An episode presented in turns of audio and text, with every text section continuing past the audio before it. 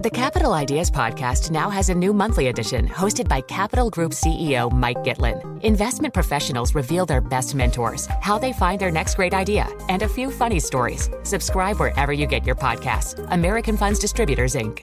It can be hard to see the challenges that people we work with every day are going through.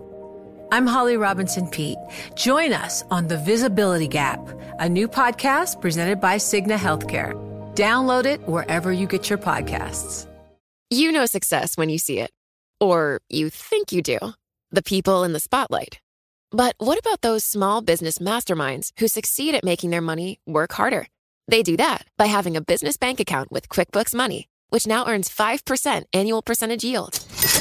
Making your money work as hard as you do? That's how you business differently. Learn more about QuickBooks Money at quickbooks.com/5APY. Banking services provided by Green Dot Bank. Member FDIC. Only funds and envelopes earn APY. APY can change at any time.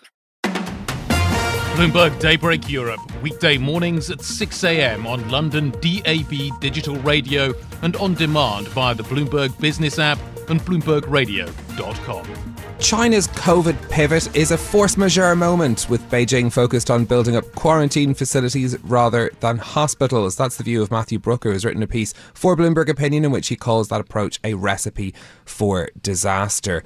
Matthew joins us now. Matthew, good morning to you. This is a reference to the film Force Majeure that you've made in this piece as well. But describe to us how this retreat from COVID zero has produced what looks like quite chaotic results.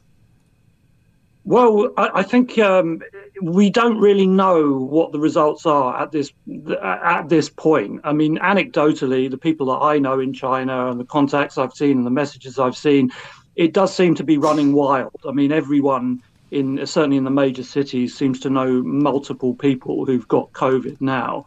And that does, reflect the experience that we had in Hong Kong. I mean, Hong Kong had a very similar policy, followed, China's COVID zero policy, and everything that they did was premised on keeping Omicron out. But Omicron is just too infectious.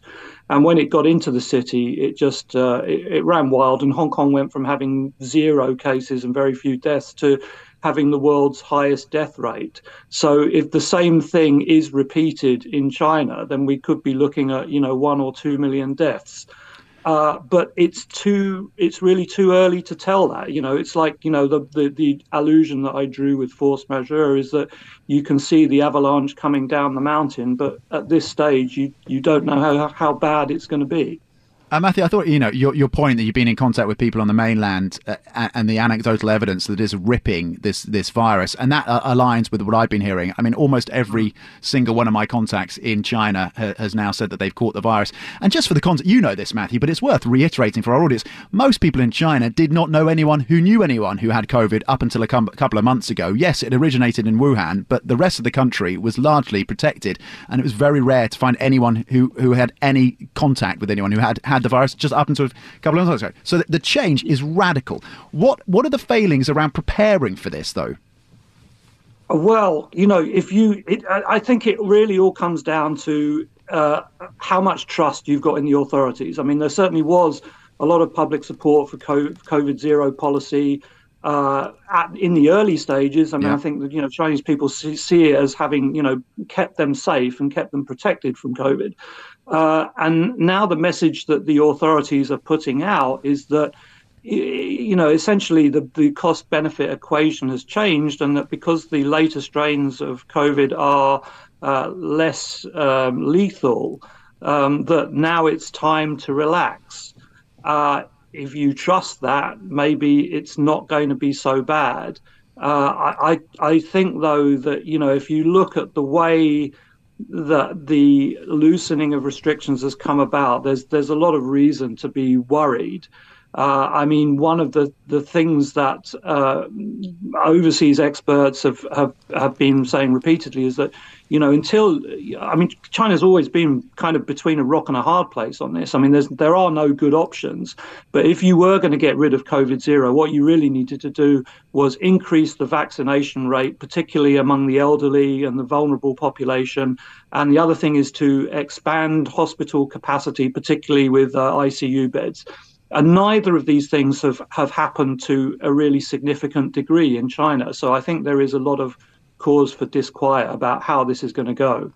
So what does the path forward look like? Could we see a repeat of what many of us in other parts of the world experienced of reimposing of restrictions and then lifting them to try and cope with different waves of the virus? Possibly. I just don't think, given everything we know about Omicron, I don't think it's going to be viable to go back to, a phase of extreme strict lockdowns, because, once it's there, you can't eradicate it again. This was pretty much Hong Kong's experience. You don't know. They might try, but I think it's highly unlikely that a return to a COVID zero strategy is going to be successful. What about the steps to vaccinate the elderly population? This has been a big, it seems, own goal by Chinese policymakers that hasn't happened more quickly. Do you think they can close the gap on that in time, Matthew? Well, they're certainly going to try. They've announced a vaccination drive for December and January, with the objective by the end of January of having at least 90% having had one shot. Why now? The time to be doing this. They did have a vaccination drive back in about in spring, and that had some effect, and then it kind of petered out.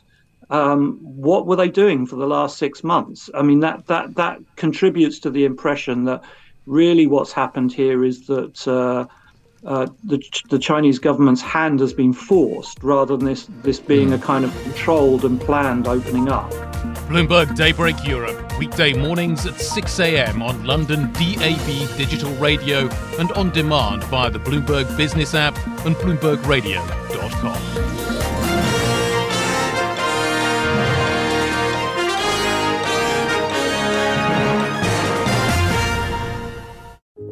It can be hard to see the challenges that people we work with every day are going through.